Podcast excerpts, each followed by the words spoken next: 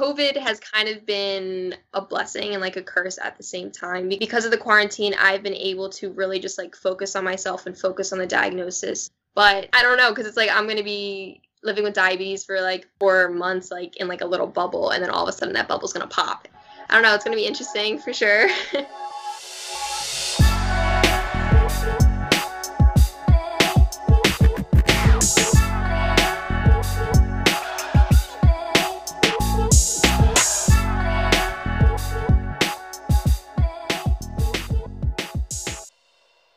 Oh, hi.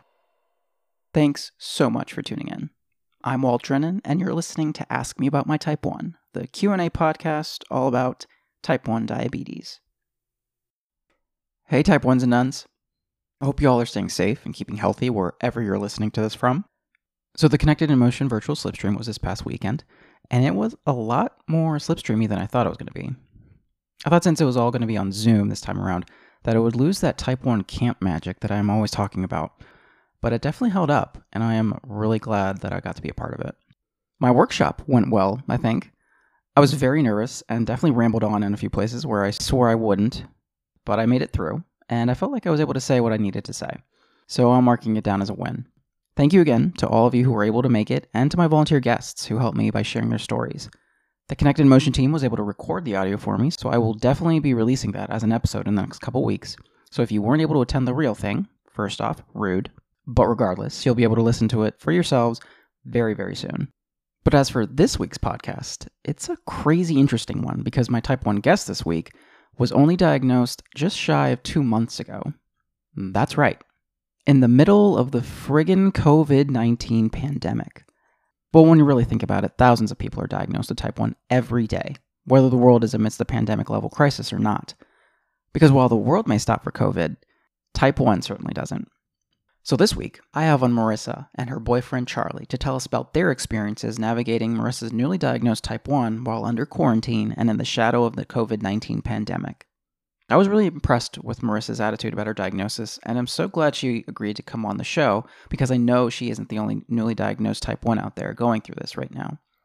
Type 1 is really scary on its own, and adding to that a literal pandemic event, it's a lot for any one person to take. But Marissa's here to tell us how she's doing it, and hopefully this episode finds its way to all the other new type 1s so that they know they aren't alone in this. No new five star reviews from iTunes to read this week, but if you're looking for ways to support the show, you can rate, review, and subscribe to Ask Me About My Type 1 wherever you're listening to this podcast. Ratings and reviews help so much, especially in iTunes, because it gets the show climbing up the charts.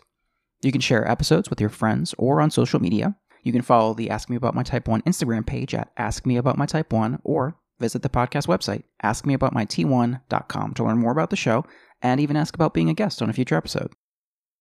All right, everybody, that's it for me. Thank you all again so much for tuning in. Now, here's the episode. All right, hi. Thank you both for joining me today. Of course, no problem. Thanks for having Happy to be here. Marissa, your story is really interesting, and I really wanted people to hear it, I think, especially in this time. So let's start with introductions. So, and on Ask Me About My Type 1, Type 1s always go first because that's just the way numbers work. Let's start with you. So tell us about yourself, where you are, what you're doing, how long you've had your Type 1, and, a little, and your diagnosis story. Let's start with that. So, my name is Marissa. I'm 21 years old. I just graduated from college um, about a month ago, but I'll be going back in the fall to study occupational therapy in graduate school. So, I've been diagnosed just under two months now. It'll be two months on June 8th. So, I haven't really been at this for too long, so I'm learning as I'm going still. Uh, every day, I'm like learning something new.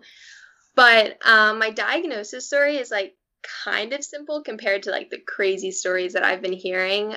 I was an athlete in college, so my endocrinologist thinks that being like an athlete definitely like made it so that I wasn't really having symptoms, but that I was probably, you know, experiencing like hyperglycemia maybe for like upward of a year. I was experiencing kind of just like the basic symptoms, you know, like drinking like 20 bottles of water a day, just taking crazy amount of naps, which is not really me because I'm pretty active. Yeah, and then eventually I just started like googling like all these symptoms and everything that came up was like, "Oh, like probably have diabetes, you probably have diabetes." And I'm like, "No, like there's no way I can have diabetes." And then all of a sudden, I started getting these like crazy charley horses in my leg. And I looked that up and it was like, oh, like diabetes. And I was like, okay, if charley horses lead to diabetes, then I probably need to go get checked out. So I did. And my numbers were 350, which isn't really too high, but I'm assuming they were pretty wild after eating all the sweets I was eating because I would like eat like an entire box of vanilla wafers in one sitting. but yeah, so then I've just kind of been learning the ropes as I go, really. Yeah, and I think the crazier part of your story, like like you said, your diagnosis is pretty standard. It sounds like a lot of stories that I've heard at least, but it's happened all this happened in the backdrop or with the backdrop of covid-19 happening so i guess you probably can't really compare it to anything else because you've only been diagnosed once. We all only get diagnosed once. But how did that color that? Was there any kind of apprehension going to the hospital? Like where did how did it happen with everything going on and the precautions people are taking due to covid-19 so when I started experiencing like all my symptoms, um, I remember like telling my parents, you know, like something's not right, and we kind of just kept delaying going to go get my blood work done because of you know COVID, and we were we didn't really like it was kind of like we were all in denial, and we just thought, you know, it's not it's nothing really to worry about, so let's not, you know, put ourselves in like harm's way if we don't really need to. That definitely like put a little bit of delay on me even going to just go get blood work. Then meeting with an endocrinologist was definitely tough because no one's really seeing people. But um, luckily, I have a pretty um, hard head of a mom who did some um, who did some um, calling and got me actually to go into an office, which I was really happy about because I knew that I had a million questions after my diagnosis, and I wasn't going to feel comfortable doing them all over, like, you know, Zoom. So I definitely lucked out in that sense. But uh, afterwards, it's just kind of been weird because I can't really, like, go talk to my dietitian. Like, we're doing everything, like, over, you know, FaceTime, and I feel like everything's always just so rushed. But it's weird for sure. Yeah, and I guess you don't really have anything to compare it to. So this is a yeah. really strange environment and time to be diagnosed. And I'm assuming that you're not the only person being diagnosed in these next in these last few months. Everybody there's tons of people that get diagnosed every day and it's a story that I think people should hear during these times and it's you know good for people to know what pe- these new type 1s that are kind of being introduced to the community during this time should know about. So I'm really glad you're here. Thank you for sharing this. And now Charles, you're type none. yep. Where me. do you fall into Marissa's story? So, like, Charles, what are you doing now? Where are you? How do you know Marissa? And then how did you yeah. meet Marissa's type one? Like, where when did you figure find out that she had that? Yeah, so I went to the Hill School in Pottstown, Pennsylvania. It's a boarding school, so that's where we met. We both played hockey, and we ended up going relatively close, to the same college, 30 minutes away. Stayed together. We've been together for over five years. So we've just been quarantined and we've we've been seeing symptoms since like I think October or November or even before that, and they weren't as bad as uh, the past couple months, uh, like since January when she was just drinking a lot, going to the bathroom a lot, all that kind of stuff. And then so we were quarantined and we were together because we were we were doing some work together, and then she got her blood work done while we were together. So we were we were in the house together while she got the call. I was the only one there, so that was tough. Because you, never like get that. yeah, she cried a lot. yeah, but that, I mean that's a that's a reaction that I was expecting when she got the news. So just trying to be supportive through this. Yeah, definitely. Yeah, that's definitely not an uncommon response, especially for people that yeah. are older. Like because you know, for the longest time, type one specifically was seen right. as a juvenile conditions. Like yeah. that's what JDRF stands for, Juvenile Diabetes yeah. Research Fund. And so when people are hit with it, you know, later in life, so like in their 20s, yeah. 30s, 40s, even, I've met people that were diagnosed in their 70s. Like these are big life changes that happen with not a whole lot of support, I guess you could say, for adults yeah. especially. So the kind of medical care that people get when they're over 18 is very different from when I was diagnosed when I was 12. And so there's a lot more handholding, I think, for, with children especially. And then when you're an adult, basically, like in the eyes of the law, it, it varies a lot. There's a lot of variability with that. Some people have amazing care teams and they have they love their type one. Like they love being diagnosed and they they have a very different perspective on it. But sounds like Marissa has that to deal with, but also, you know, our current state of pandemic, you know, Yeah. proportions here in the, the globe and not just in the US. Yeah. So I guess Marissa, what was your when you finally got that like diagnosis over the phone, what was that like? Like you explained that Charles said that you cried, but like what was that like? And then what it because you, you said before that when you were researching and you found like all- the signs pointed to type 1 or diabetes like you said. So what did it mean to hear like you have type 1 where were, where was your head at? And like what did that mean? And how did they introduce you to it? So I've been like an athlete like my whole life since I was like six, and I was there was like I think maybe my symptoms had a little bit to do with it, but like this past year was so like emotionally and physically like just tiring. So I was so excited to be done with my sport and go into grad school. You know, like being carefree, being able to, you know, just focus on my schoolwork, hang out with like friends on the weekends, not worrying about having to like travel and everything. So I was so excited just to honestly like live my 20s and be um like a teenager that I haven't been able to um do like honestly for my whole life because of a sport. So when I found out I was type 1, I was like great, just another barrier like thrown into my way. Um it's like I get rid of one thing and here's just another.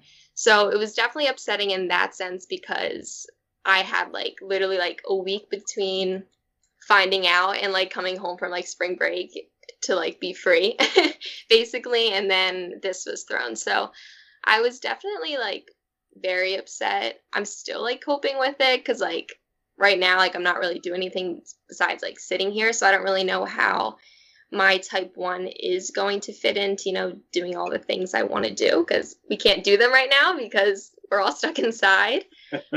But yeah like it was definitely a bad surprise to get I can see that definitely. It's funny how you you refer to it as kind of like a sport, like an activity that takes a lot of time and dedication.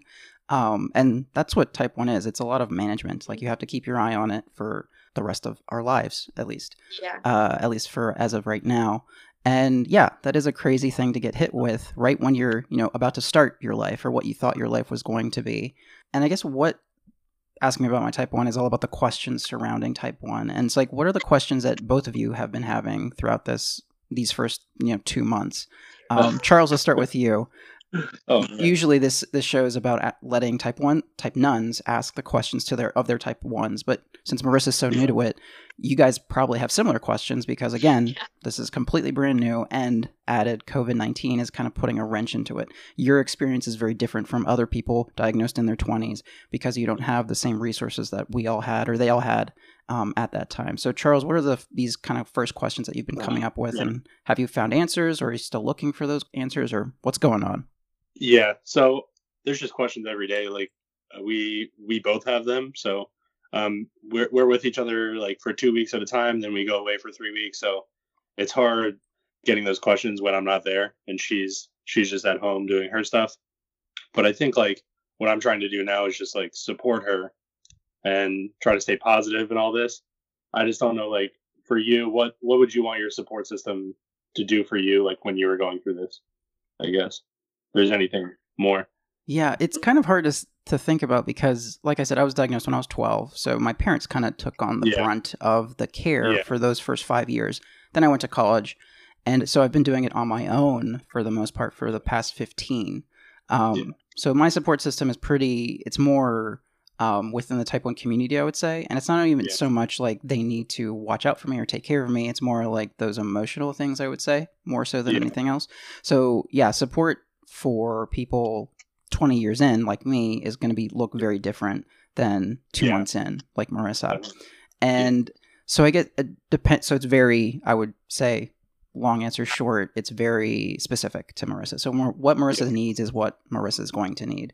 So i think keeping that line of communication open and mm-hmm. i think giving both of your both yourself and marissa honesty and patience like being honest with yourself like i don't understand what's going on please explain this to me the way you see it and then just being patient like type 1 is a lifelong condition that is going to take you know, a long time to get used to. Like I'm 20 years in and I'm still kind of learning things every day, sort of thing. So I think honesty and patience is something that type 1s don't give themselves enough of and the people around them don't give themselves enough of and vice versa.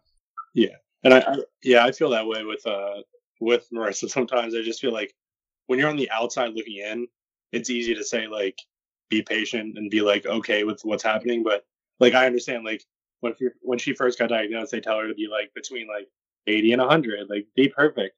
And then she gets to like 120 and she's like freaking out. And I'm like, I'm like, oh, that's not that bad. But like to her, it's new and it's scary. And like, yeah, the range, being in range is very different for everybody. I think people Yeah. have their preferred rate. 80 and 100 is a very tight range. I'm surprised they told you to like stick to that because that's be That's like perfect. that's basically type type none numbers. Like Yeah. that's so those are numbers that you would you would have ha- if you had like a fully functioning pancreas and body.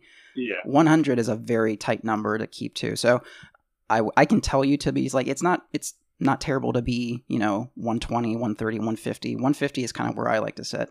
But again, that's up to you. That's your personal Yeah. choice. You can definitely I'm I'm not a doctor, so I don't want to tell you to like, oh yeah, definitely go, you know, 200 is fine, whatever. But it's definitely a very tight range. So I think you can talk to your endocrinologist, tell see if they would suggest that. Those that's a very tight range. So I don't know. Yeah. And there are people that stay within that and feel comfortable with that. But again, it's it'll be very maddening, I would assume, just because Yeah, it's hard to strive for. for it's sure. very hard like goal to hit every day Yeah. for the rest of your life. So like you'll Yeah. you'll find like the numbers that you feel comfortable with. You might be able to like so my low number is actually 80, so I don't like to go below that. I don't know if you can hear my Dexcom going off. Yeah, I can. I was wondering if that was Yeah, your I was- next So that's me.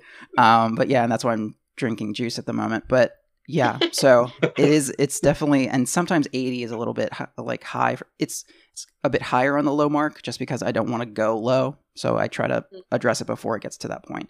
So my high range is actually in two up at the 250s, um, just because that's something that I can be okay with. I'm pretty much below that a lot of the time, but again, it's like it's a number that I think it doesn't. It allows me to have those like random spikes that might go up in like the 180s and 190s because like you know that's what food does. Um, Yeah. But again, it's, it's something that you'll have to figure out on your own and f- figure out what fits. But it, I can understand that, like when the doctor's telling you to stay between 180, That's like being perfect. that's like yeah, that that is being perfect, and it's something that you want to strive for because the doctor told you to do it. Like, why would they tell you anything that isn't right? Um, Mhm. But I think if you like search, like you know, you're on Instagram right now with a Type One account. I know that's how I found you, and I think you'll find that people rarely stay within that, and that's a very tight range. Again, people can do it and have done it and feel good doing it, but it's something that you'll have to figure out on your own. But Yeah, for It- sure. Like I I kind of am a little bit of a perfectionist, so when they like told me that I was really like trying to keep my like numbers like pretty tight. And then as soon as I like created like my Instagram account and then I got to like really like see what everyone was posting, I Mhm. was like, you know, like go have the chicken fingers if you want. Like it's okay if you go high. Um, because in the beginning, like I was like really beating myself up, but yeah. I'm getting better at that. Like learning that like it's a, like my numbers aren't going to be like a normal person. Like it's not going to be like a type nine. Like they're going to go high, and that's okay. yeah, that's what diabetes is. It's the body's inability to control or regulate blood sugar. Yeah. And it's something that I think we all have to get to understand at a certain point that we're not going to be able to keep those, you know, 80 to 100 numbers like we used to. And some people have a harder time acknowledging that and like accepting that. Um, some of us, and they, you know, try to beat themselves up about it and keep within that range. And it kind of, it catches up with them at the end, I think, or towards the, whenever they make that realization that they can have those, you know, spikes every now and again. Yeah. Um, but it's also I don't know if your medical team told you that that would be difficult to to keep to because medical professionals sometimes don't really understand that those numbers mean something. They're actually it takes work to reach those numbers, and they can probably they probably just said like, oh yeah, keep it between eighty and one hundred, and you'll be fine. But keep doing the work to keep that range is very difficult, and they might not realize that. Yeah. And uh, Marissa, what are the questions that you've been coming up with, and where have you been finding most of your answers? Would you think? So a lot of my questions have just been like honestly like nutrition based and you can find like a lot of help on like social media just being able to find you know like dietitians or just like fellow like type ones just because I've been like an athlete, but I will be honest, like I don't know how any food affects the body whatsoever. Um, I just could always just eat whatever I wanted and not really care about it. So just like learning like, you know, what a carb does, what fats do to you, like what fiber does, like I've that's why main reason why I created my Instagram account at least. Cuz like your like your entire world like honestly like revolves around food now, which is like mm-hmm. so sad, but it it does. So just like finding answers to those kind of questions. Mm-hmm. And what was your relationship with food before that? Like, I'm guessing you're an athlete, so you probably ate pretty regularly and a lot just to like keep up with your yeah, activity. I, I never really ate healthy, which is so bad. I bet I would have been an even better athlete if I did. But no, I would. I'd eat all the sugar in the world, and I didn't really care about it too much. So now that I have to care, I'm, you know, just trying to find out as much as I can. Like I spend like my mom thinks this is really bad and I probably agree with her, but I spend like every waking moment just like doing research. But I'd rather like get a handle on it as best as I can. So that's just what I've been trying to do. Yeah, definitely. And again, you're an adult, so you have access to these things that I didn't at 12 years old. The internet wasn't as big as it is now. It like and my, again, my parents took most of the brunt of the management so it is a very different environment that you're being introduced to type 1 in. And it can definitely affect the way you see it, the way you react to it, and the resources that you have are very limited too, just because, again, we can't really go outside at the moment. Your medical team is probably, you're looking, talking to them in from a computer screen, not like face to face. So I think those those very subtle differences can make a really big impact. Uh, but it sounds like you're trying to manage them as best you can, which is what we're all doing, really. Yeah. But in terms of your management, what are you like? How are you managing your type one? What do you use? Do you are you on a pump? Are you doing like um, blood checks? Uh, do you have a continuous glucose monitor? Like, what does that look like? And how did you introduce? How did you settle? there you go. How did you settle on your management style after in within these two two months? So when I was first diagnosed, the first thing I heard about was like oh like don't worry like once you go on the pump like it's all going to be so much like easier like it's going to be like fine and i just remember that aggravating me so much because one i'm a girl. Second i'm a girl who's 21 so wanting like anything permanently on my body was just like a lot for me to like think about right away. And i remember swearing up and down. I would not go on a cgm and i would not go on a pump. It took me like probably like two weeks before I went right on the Libre, and now I have the Dexcom G6, which I'm actually is like a lifesaver. Like I don't know why, like I never went to go on it, but I'm so happy I did. I'm still doing injections, although I did like a ton of research on pumps, and I got to talking to a lot of girls my age um, who have, you know, either like the Omnipod or the T Slim. So I am thinking about switching to the Omnipod if my insurance um, covers it cross my fingers. But yeah, so maybe leaning towards the pump, possibly staying with injections, not really sure yet.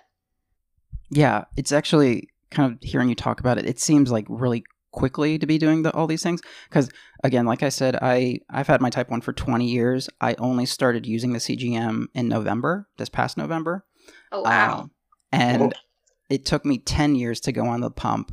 Um, so like that was almost 11 years ago now. So I chose the Omnipod specifically because it was something that I could hide better than anything else. Like the tubing pumps, like they had, I had no interest in those because again, like you have this giant tube, the thing can get snagged on stuff. I didn't want anybody knowing about my type 1. So I went with the Omnipod specifically because I could hide it better. I don't think that that was their like big marketing pitch back then, but I'm still on it, so it ended up working out for me really well. It's something I ended up getting really into cycling, so that helps. I don't have to worry about tubing, so it's just a lot more manageable, and it's the only pump I've ever been on, so I think it just it just worked out for me. But I would say, or I would just like remind you that you do have options, and you can switch throughout. I've had I've known people that have been on pumps for a long time and then they all for whatever reason they chose to go back to injections and it's something that they can do and something that they felt that they needed to do just because they didn't want to have that thing on them anymore and yeah. like like you said like you're 21 you want to wear certain things and sometimes pumps can get in the way of that and you know it's it's whatever you want your life to look like is the pump or the you know management style that you should go for i would suggest at least but that's really cool that you've decided to use a CGM because the CGM does help a lot. It is a little bit more convenient than having to stick your finger for. I did it for you know 19 years, 18 years, and uh, I know I did fine with it. But again, having that kind of constant number is a little bit helpful. Is more helpful than I would say. So yeah, it's been helping me out. I like it, and it's keep helping me keep in a tighter range. I would say. So yeah. So whatever works for you, and definitely, I think I would just remind you that you can change. Like these things don't have to be permanent. Um, Yeah. You do have those options available to you. Yeah, if I'll you're de- again, if your insurance covers it, yeah, which is what we- hopefully. which is what we have to think about in the U.S. Um, Yes. So Charles, how what's what's it been like watching her go through all these things? Like, do, were you there for her first CGM Oh. like Yeah. insertion, Oh, like yeah. for the blood tests? Like, what what were you doing from the outside looking in? Like, wh- what's it been like for you watching her doing all these management things? a lot of crying. it, was just, it was just a lot of crying, and Such a Uh, whip. no, it's. I was there for uh, the Libre when she put that on. Um, I don't think I could ever be a diabetic. I'd be too scared to do that kind of stuff. I hate needles, so like, I'm very proud of her for doing that. But uh, yeah, I've been here for the Libre, Dexcom, the Dexcom changes, the Libre changes, everything, and I, I really like her having the Dexcom just so I can see it on on my phone. Uh, if if I ever get an alert at night, I can always call her if she didn't wake up. So it's just nice to be there, and I think she's doing a great job so far. That's good to hear. Well, Yeah, I did the Libre for a week. I was testing out CGMs back when I first decided to go on. What was the? the- I remember the the only thing I remember with the Libre was the the insertion and how loud it was. It sounded like a, Yeah. a gunshot to me. How, how did that feel from both on your side and then Charles' side, like hearing it? So when I first did the Libre, I made the horrible mistake at like looking at the needle. So don't look at the needles the first time you're gonna do it. That's my advice to everyone. And it's honestly like the sound is like so scary. And then it started bleeding like a little bit, and then I started freaking out that I like did the whole thing wrong, and I just like ruined my Libre, and I was gonna have to try to find a new one. But um, I like the Dexcom way more. It's way more subtle, I think, for sure. We are not sponsored by either of these companies. I don't want to like disparage either of them, but it's just fun. I just remember the Libre being really funny because I wasn't expecting that sound. Like I, I Yeah. I've been I had been dealing with needles for like you know 19 years at that point, so like I was okay with it. Needle was not pleasant to look at, but I dealt with it. And then I just wasn't expecting that giant sound from that little thing coming Yeah. up. So that I just thought that was funny, and I wondered what you guys thought about it. Charles, do you remember that specifically? yeah, yeah. Oh, yeah. I, we were actually in this room right here, and she she was going through the instructions really slow, and um, I remember looking at the needle, and she looked at the needle, and she goes, "This is the biggest thing. This is the biggest needle I've ever seen." And I was like, "It's it's not that big. It's not that big." And then she put it in, and right when she put it in, I was like, "That is the biggest needle I've ever seen." so, yeah, Yeah. it was scary. Yeah, but then she was she was she did well after that, and it's really nice to have those just updates right away, and Mhm. definitely better with the Dexcom. Yeah, I didn't like the Libre because the graph, like I don't know if you remember because you only had it for a week, like the graph is just so crazy looking. Like it makes you like look like you're doing like way like you're doing like way worse than you actually are because it's so like condensed. Like looks like you're doing like these huge spikes. I hated it. It was like so mentally exhausting. Like the Dexcom is just so much prettier to look at. There you go. For anybody that's designing a new CGM, the aesthetics or the user interface is very important. And I guess that brings up another point. Like, how have you found being able to interact with all these new things? Because, like, again, like the user interaction is a very big part of these management styles. And like, how have you been finding these things and just information in general for an adult with type one that's just been d- newly diagnosed? How has your information and researching been going? And like, how have you? Has it been easy? Has it been tough? Like, is there something lacking that you can notice specifically? In general like your information seeking like what has that been looking like and have you been has information been easy to find or is it hard or like specifically for adults is it do you think it's catered to someone specifically like what has it been like I think like I don't know. I think like devices are. I feel like they're pretty straightforward. Like I can't think of anything that would um be I guess cha- well, I mean I guess they'd all be challenging for kids to use without like the supervision of their parents. But information I think is like pretty easily accessible through just like social media like I've mentioned. I think if you don't have like social media. I think if you're like in the older population who's being diagnosed, like figuring out like what to do is probably like so hard. Like I could think about like my dad if he was diagnosed like he has no idea how to use like a laptop or like use the internet like i say like google and he's like how do you get there everything that i find i'm finding through like you know like messaging people through instagram messaging people through facebook and like people are just so open to talk about their experience which i think has like honestly how i found out like any of my information has just been like talking to people. Like i didn't know.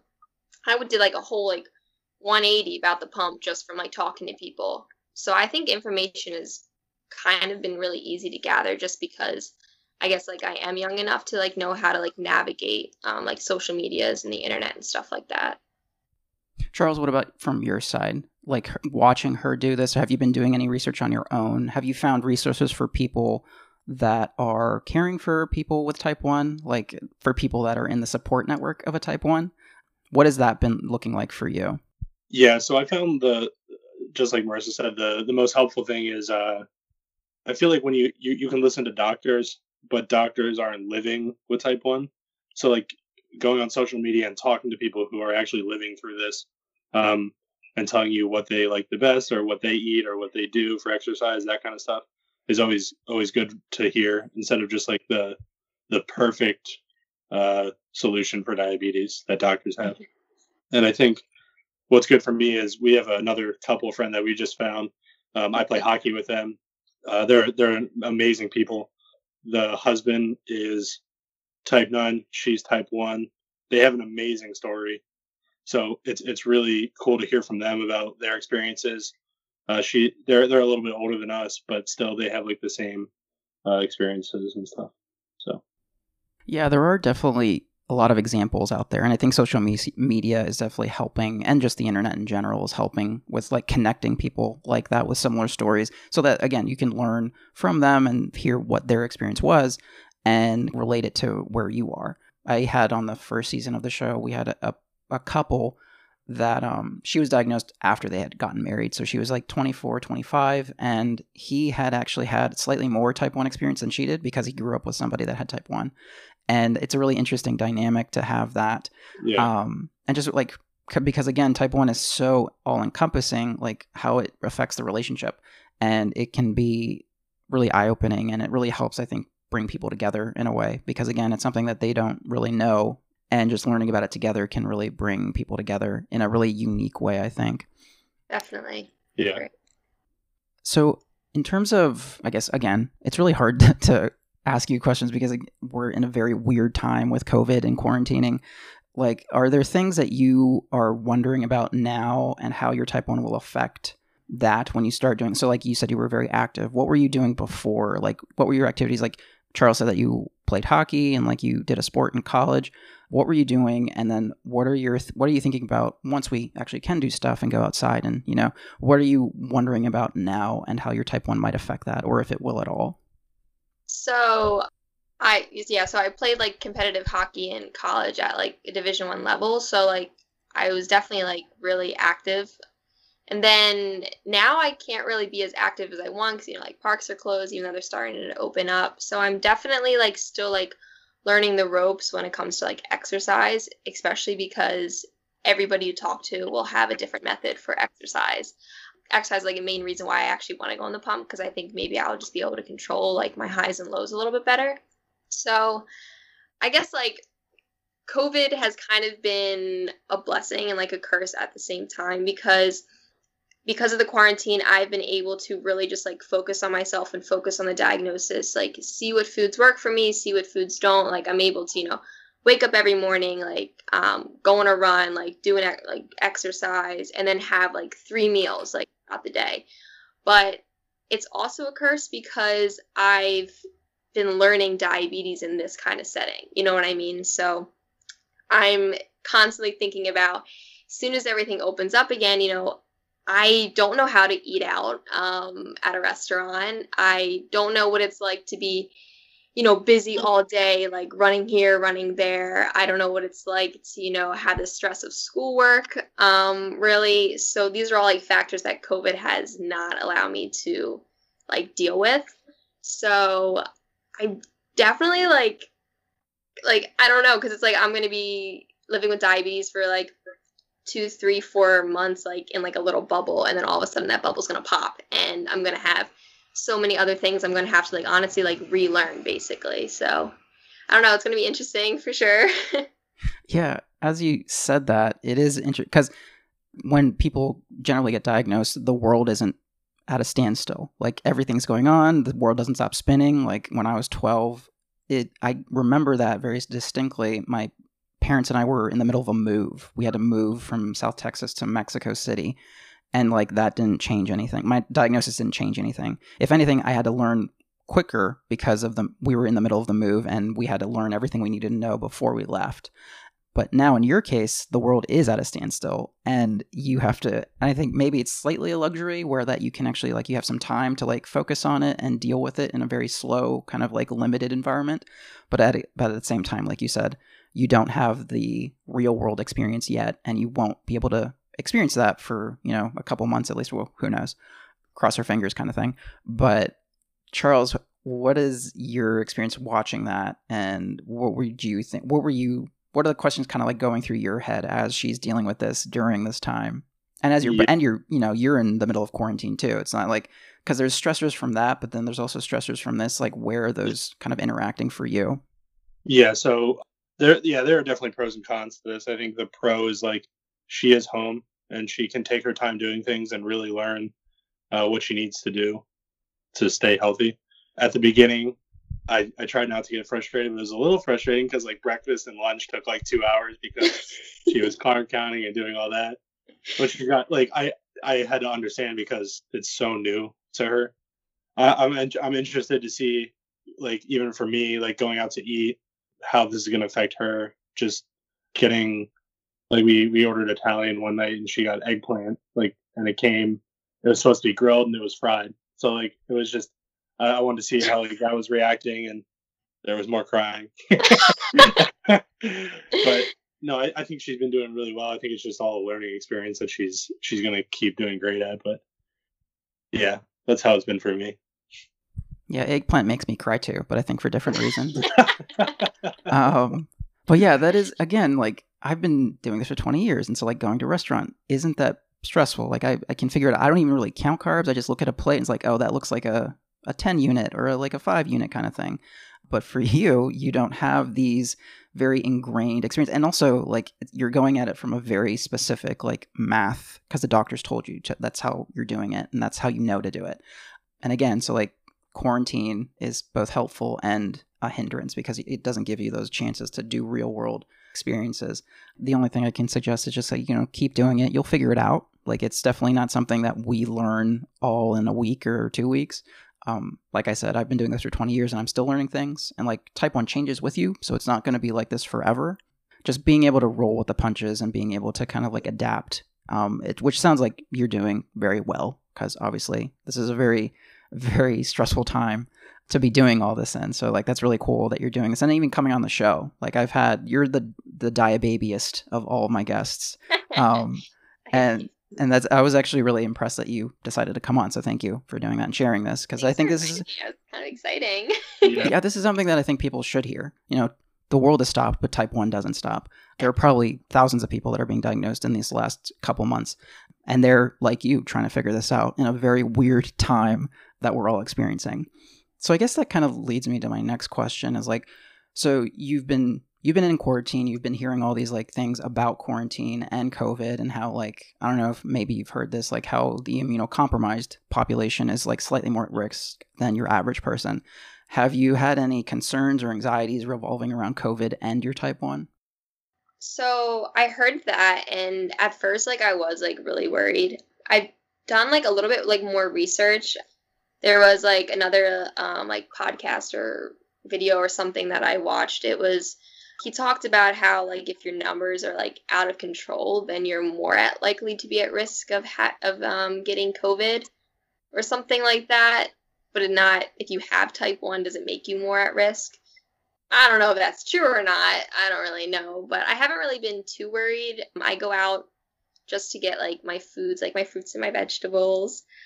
But I haven't really been putting myself in like harm's way that I'm like really like too worried about the combination of COVID and type 1.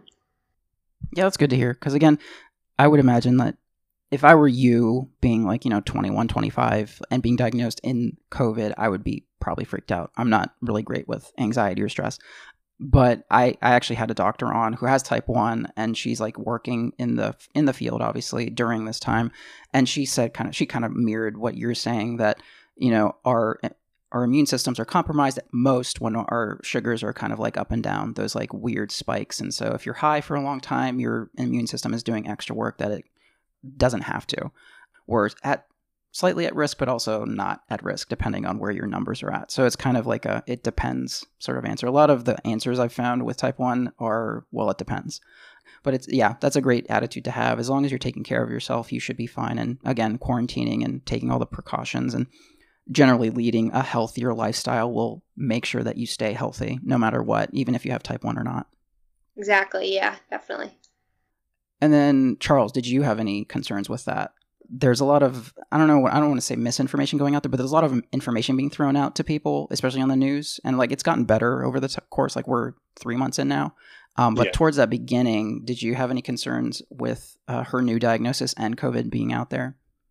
I mean, there's always like that that thought in the back of your mind where like she's more high risk than other people, like for me. But then you you you just hear so much information on the news and you just don't know i guess how to think about how this is affecting people because it it's just affecting so many different people you you don't know who it's going to affect i guess yeah like because we started out on like high risk list and then they like took us off and then like yeah. but then you still hear like you know people posting about like how they're angry we're off that list but then you also hear the science behind it about how no like if you have like good control of your numbers yeah. uh, if it's in a tight range like you're fine so there's just like so many different like opinions i feel like on it mm-hmm. that it's kind of hard to have an opinion sometimes because you're just kind of stuck in the middle of like all these different thoughts like being thrown at you yeah yeah, definitely. And I remember towards the beginning, I wasn't sure. I was contemplating staying home from work, so like working from home or asking to be allowed to do that. Eventually, my company just decided to let to make everybody work from home, so I didn't really have to do anything about that. But I was starting to like talk to HR and my supervisor, and because I was concerned, because again, there's all these different kinds of information, and I wasn't sure who to listen to specifically. So just to kind of, you know, be safer rather than sorry, like just staying home seemed like a good thing to do eventually everybody's going to do that, so it didn't really matter at the end. But yeah, in these kinds of times, it is nice to have like a very reliable source of information. So like, and again, I think that's like the medical community. It's something that they could probably do better at. Just like having having these kinds of like scenarios thought out beforehand instead of just trying to like figure it out as they're going during these times.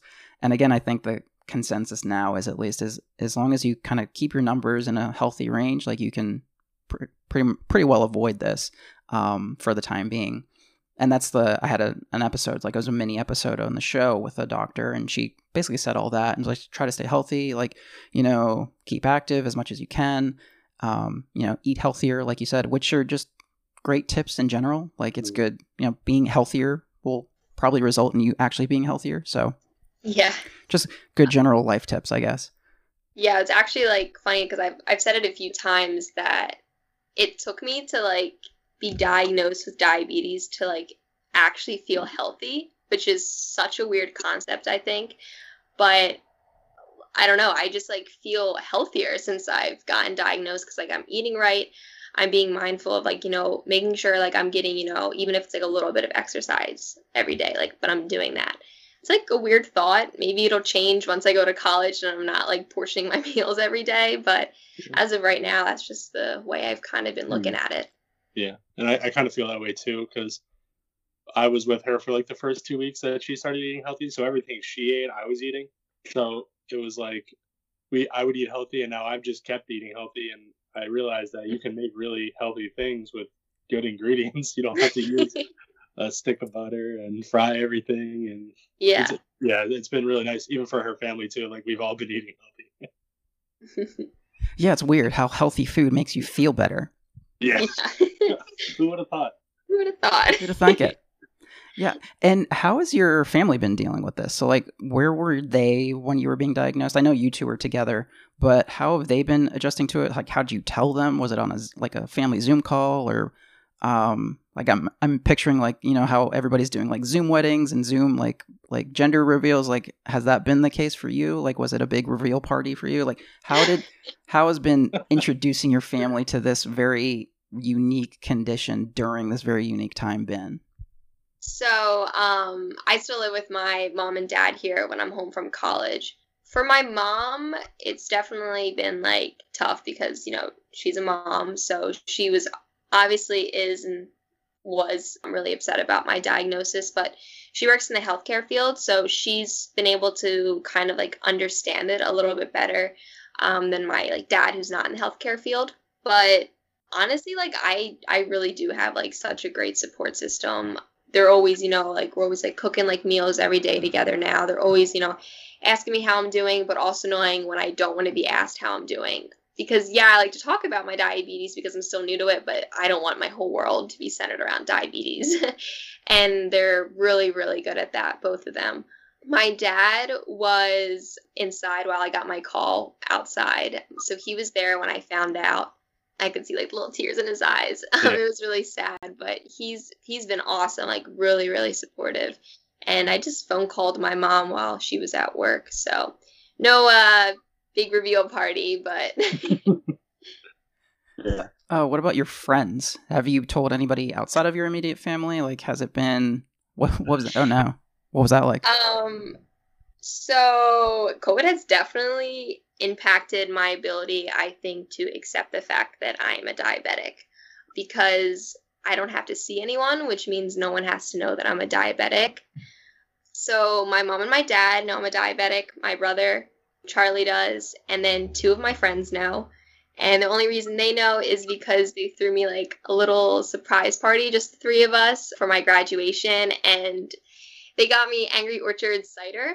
And I saw them and I like lifted my t shirt up and I showed my Dexcom and I was like, So, like, I'm a diabetic and I don't really want to drink the Angry Orchards. so that's the only reason they found out. Otherwise, I wasn't really going to say anything. It's like kind of a main reason why I made my my Instagram because I didn't really like it's not something I feel like I can text my friends and be like, "Hey, just so you know, like I'm a diabetic." Like it just seems like something that should come up like organically. So like my Instagram has just kind of been my way of talking about my diagnosis even though it's not like my friends. But I don't know. I haven't really told anyone yet, but I know I'm, I'm to have to eventually. Yeah, it is a again, it's a very weird time to have this mm-hmm. going on. And like you said, it is something that probably feels better as a face to face conversation more mm-hmm. so than like over the text.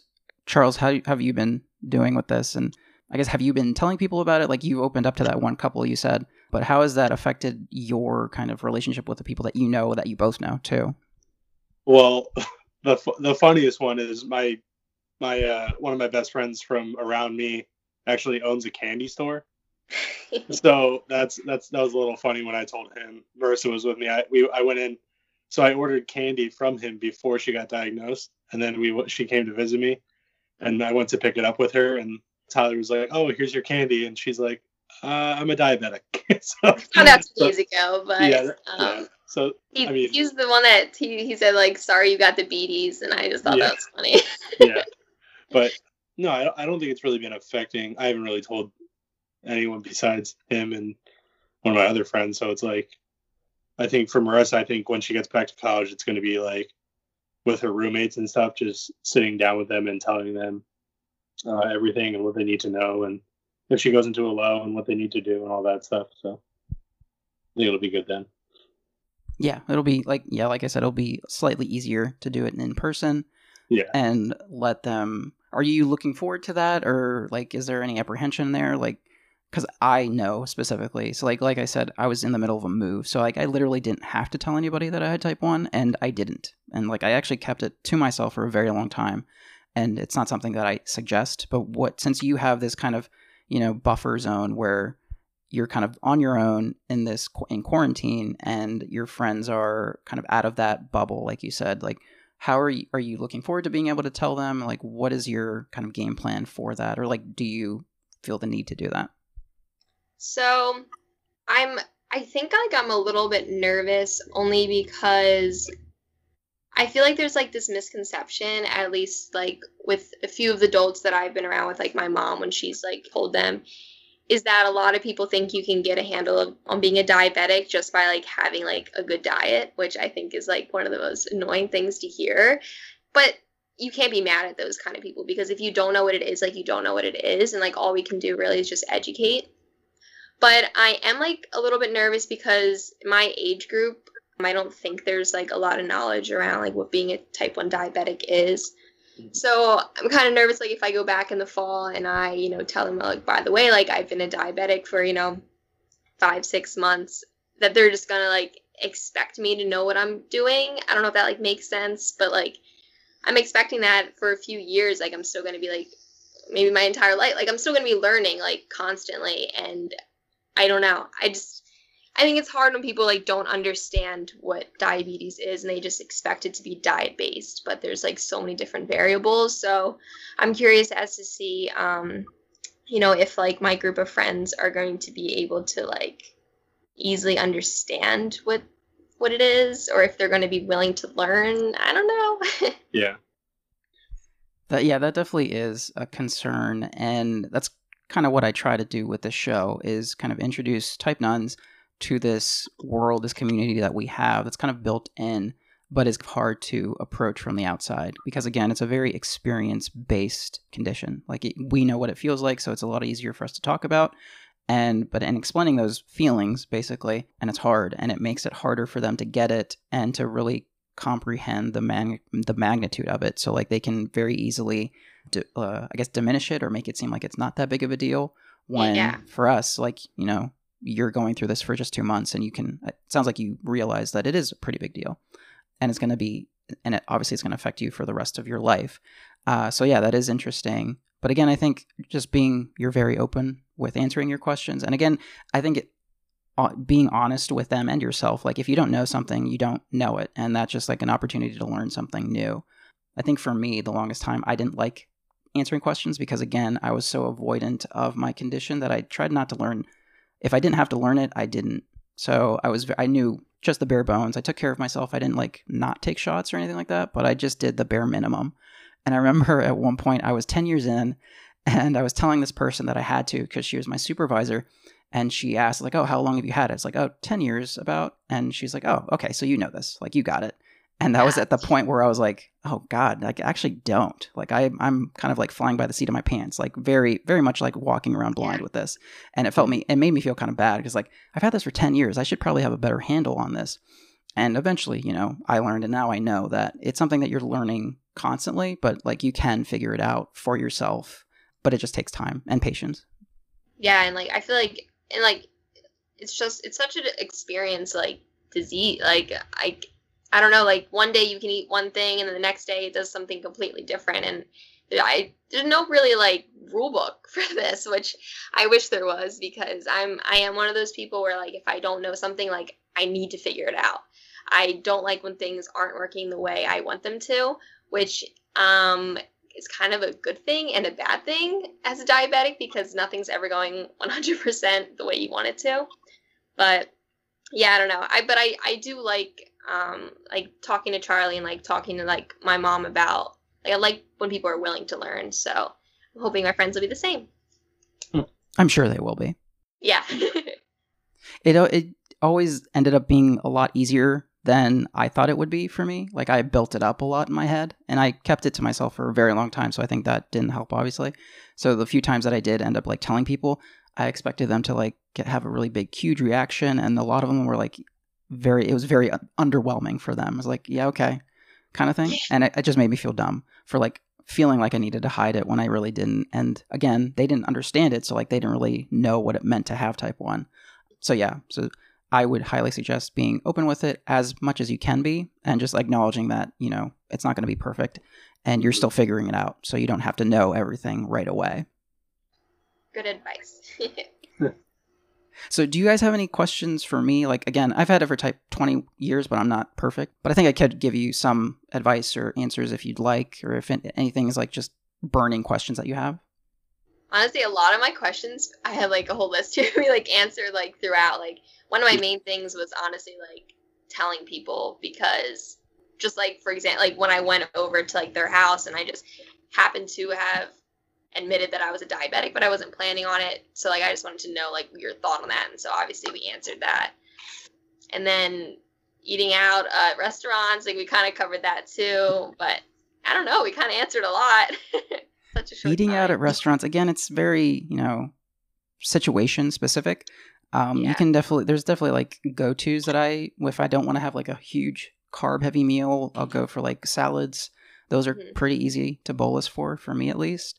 Fast food chains are actually really nice. Uh, ironically, they're not the, they're clearly not the healthiest option, but they do have very detailed nutritional information. So those carb counts are pretty right on. And I notice whenever I use those, like I I nail I nail the landing pretty well. But it's like fast food, so like I don't want to do that all the time. Um, yeah. So like chain restaurants have nutritional information that you can look up ahead of time. So like bigger name restaurants, so you can definitely use that information. I've I started using that in the last few years, and it's helped a lot in terms of bolusing and all that. Yeah, and again, it's just you have to figure it out as you go and be prepared for those like unexpected spikes or lows depending on what happens and don't be afraid to ask questions of like the staff. Because again like I, I know a lot of type ones who are very like specific with their orders and they like they're they give the very big complicated orders. But again it's like it's it's a health reason. So I've I've never been really comfortable doing that. So like I just kind of go with the orders and make them as customized as I feel I'm comfortable with doing. But yeah, so like you can definitely it's your you're paying for the food, so you should get what you ask for, kind of thing, and being okay with making those requests of people. Yeah, definitely. Just like because I feel like that's I'm gonna be like the person that has like the really descriptive order. like the first time um we like ordered out, we got like um, um what did we get? Oh, Chick Fil A. Yeah. And it was literally a salad. It was just a market salad, but I had to be so extra, given this was like two weeks into, maybe three weeks into me being diagnosed. But I literally asked for everything on the side in the cup. Like I asked for the blueberries in one cup, the apples in another cup, the granola in another cup, just so I could measure it all out. And I was like, at that point, I could have just made my own salad, but whatever. But I'm getting better at that. like I had Chipotle the other night. oh, Chipotle is so good. I go there way too much. Off, oddly enough, more so in quarantine than at the, any other time in my life. Yeah. Yeah, that's like the two friends that know, like they're like they go to Chipotle like every day. So I was like, all right, I'll hop in there. uh, yeah. Uh, Charles, do you have any questions that have come up, or any interesting, or Marissa, have you gotten any interesting questions since you've been diagnosed that you thought were like, I don't know, particularly like stand out to you? No, honestly, because I don't really know a lot of type nones that know I'm a type one. I guess like the just like the major thing like like I mentioned um, when there was like the one adult that we were talking to um, just really it was surpri- it was just really surprising because she had she she had asked you know when I wouldn't have to wear my Dexcom anymore and when I wouldn't have to inject myself anymore. And I was like oh no like this is like a lifelong thing. And that was just such a shock. Like she had like no idea. And then when I explained yeah so like says to like count my like carbs and everything, and she just assumed it was like a diet thing. But sometimes you just you just don't need to explain it. But I haven't really gotten any like crazy questions yet, just because no one hmm. really knows. yeah. Have you both had any like similar questions, given that you were introduced to it at the basically the same time? Like, what was your have any questions come up that you both had and were able to find like comfortable answers that you liked? Yeah, I didn't really have questions because you're Marissa's the only type one I know. so it's like anytime she was confused, I was confused, and we would just figure out the answer together. Or if uh, I had a question, I would just text her and she would let me know because she, she understood it more than I did. I think like our like biggest questions like definitely were surrounding like the pump because yeah. I start because like when I started off like I was saying like I wanted nothing to do with the pump and i think we both just did like a lot of like research on that like the benefits. And there are some people that you know don't go on the pump for years like you did or like don't go on a cgm for years and like that's really awesome for them. And that's the way i started out and i've literally quickly figured out that you know i can't do that. But i think just a lot of our questions were surrounding just like the devices that diabetics now have um, at their fingertips which is awesome So Yeah, this is a very interesting time to be diagnosed in because of all the technology that's available. Like now, I, I'm seeing like children and newly diagnosed people being put onto these systems like months after their diagnosis, and it took me literally a decade to even think about a pump, and then another nine years to get on the CGM. But yeah, it is. It's interesting to hear you guys talk about it. Again, you were diagnosed two months ago, and you were already on a CGM. Um, Yeah. So that's really cool. And I again, the management styles are very different and they can vary greatly. I know people that are still on syringes, like actual, like, you know, yeah, pens and needles, not even pens, just like the syringes and vials, and they just walk around with them all the time. And it's, you know, there's just, there's a way to fit this in, fit your management style to your life. And for them, it works. Um, Yeah. So yeah, it's some, it's important for people to know that, I think. yeah. I think like so. My grandmom was actually a type one diabetic, um, but you know she did everything like old school, like the syringes, like you know, like she didn't have a CGM. That was like you know years ago. Um, so I didn't really, I was too young really to understand anything that she was going through. But now that I look at and I think back to how she lived her life as a diabetic and I'm comparing it to my own, like I realized that technology has like honestly like just like science has made like such like a huge like impact like I don't know, just like knowing like what carbs do to your blood sugars. Like she'd eat like hamburger rolls, like they were like nothing, and I don't want to eat hamburger rolls like they're nothing. Like I don't know, like I just think there's so much to like to learn. And I told when I told my grandpa about when I was a, that I was a diabetic, you know, for him, he thought like when I I showed him my number and I was at 100, and he was like, oh, like that's really low. Like you you got to treat that. You got to treat that. And like it's not really low, but I guess for him and what he remembers back then and the information they had, it's just like all different. So it's crazy to see how much like is evolving and how much is going to be like evolving like over like the next years and decades. So it's exciting to like kind of like think about it. Yeah, definitely. That's funny. A hundred is low. Yeah, Um, like you because- gotta treat it. Yeah, because probably for them it was like they probably had to sit a little bit higher just because they didn't know what their numbers were all the time, like we do. Um, yeah, exactly. Do you know what hundreds are called in the Type One world? Unicorns. Unicorns. You know why? I loved learning that.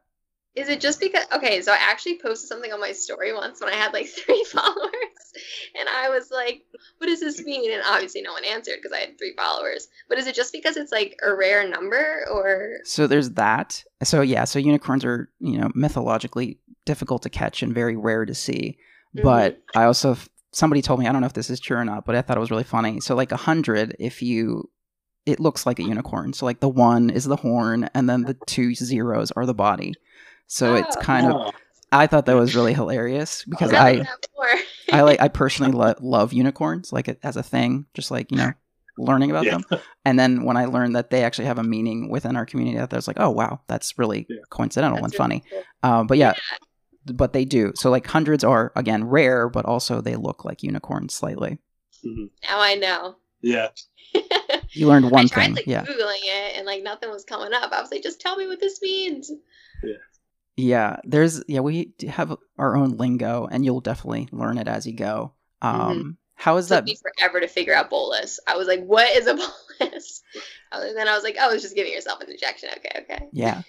Yeah, there's a lot of medical terminology and basal. Like I remember learn, Yeah. hearing the word basal a lot and wondering if they were talking like why are they talking about this herb? Like it's it tastes good, it's fine, but like you know, it's it's definitely there's a lot of yeah, there's a lot of lingo to learn, especially sure. in the first few months. And then how has that been going? Like how is your introduction to the what what made you like uh, want to sign up for Instagram or like look out for type 1 accounts? So, just kind of like what I was saying, like I wasn't telling anybody, so like that was kind of my way of like expressing um, my experience and talking about my experience without ha- needing it to like be my friends. I could just kind of just say and post whatever I wanted, which I kind of liked. It was kind of like a judgment free zone in a way. And I just am constantly trying to find like new accounts just because there are like so many different ways to do things and I like learning all of them.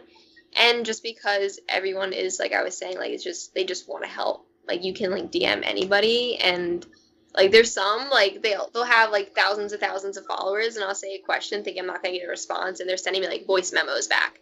like they're just so helpful, and I just really liked that, which was like a huge reason why I created that account. Just just easy access to people and um, their experiences. And have you been following the Type One social media, Charles? Like taking a look at it, or like noticing any differences from Marissa? Like I, I guess she found out very quickly and then found social media, but like, did you notice anything in the interim where like she didn't have type or didn't have social media to look on, and like, is there a difference afterwards? Yeah, I think it's really good for her just to be on Instagram and stuff and see. I mean, she's done like workouts that like so the diabetic like influencers do, and she's been mm-hmm. sending them to me, and she's been sending me meals, and I think I think that's like the best outlet for her. She's always been like a good writer, and like so she wanted to get into like blogging and vlogging and that kind of stuff. So I think it's been really good for her to do that. Yeah, definitely. Yeah. I, I've never been very good at blogging just because I it's like journaling and I got bored with it and it's hard to keep up. But yeah, there's a lot of like blogs out there, a lot of really famous ones too that have been going on for like a decade plus. Yeah, There's vlogs on YouTube. Yeah, there's a lot of so- social media has its like drawbacks, but it also can be very helpful, especially for Yeah. people like in your situation that don't have a lot of really can't go outside and like meet people. So having that connection, even though it's virtual, can really be helpful. Mhm. Yeah, 'cause I know like a lot of people like do like the meetups and stuff, which I think is pretty cool. Like I've noticed like through like Facebook groups, like they're like like I've gone back and like posts and I see that like they meet up, and obviously I can't do that. So just like little like group chats and stuff is like fun. So Yeah. Yeah, there's even a type 1 camp for adults. Like you yes, I know. I wanted I wanted to go to one this summer like so bad because I was like, oh, like you can like meet so many people and like just like I don't know, it's just like you can like relate to people when you when you are like surrounded by the same people going through the same thing that you are.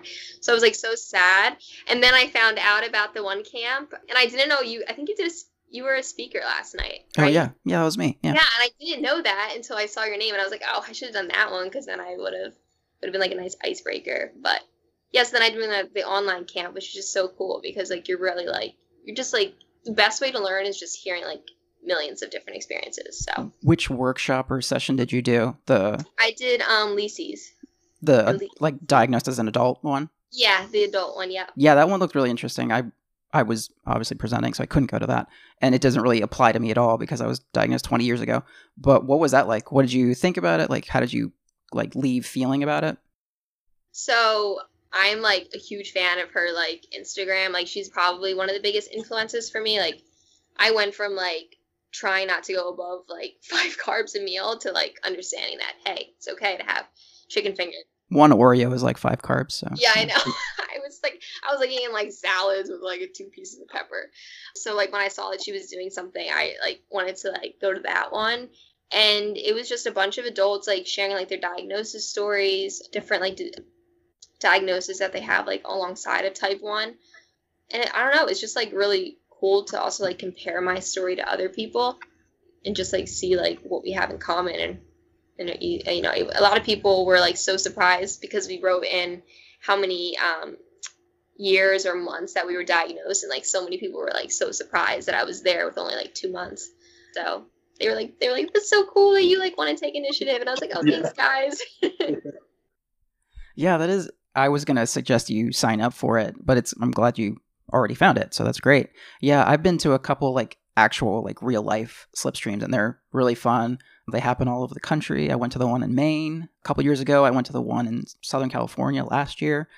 Oh wow. And they're really just a lot of fun. And it it's a really i don't know if you'd feel this way just because you're so new to it but it is a really weird way to feel normal for a weekend because everybody has type 1 so like you're surrounded by it so much that it becomes kind of like even easier to forget about.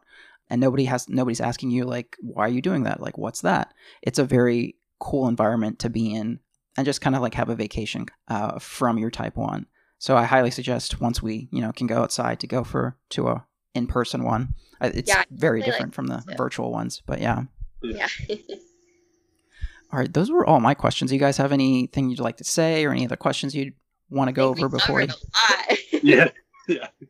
A lot of my lot. yeah uh, any final thoughts before we go no honestly just like thank you for like reaching out i was really surprised but i was excited you know to like talk about like my story and charlie to tell um, his side of things i got a little insight into what he's been thinking I'm super proud of her. yeah that's really awesome what you guys are doing and it's really yeah like initiative like they were saying in the group like it, it does take a lot to put yourself out there especially in something that you don't know anything about and could very easily just kind of ignore especially in this time because like there's not a whole lot of things to do so you could definitely yeah.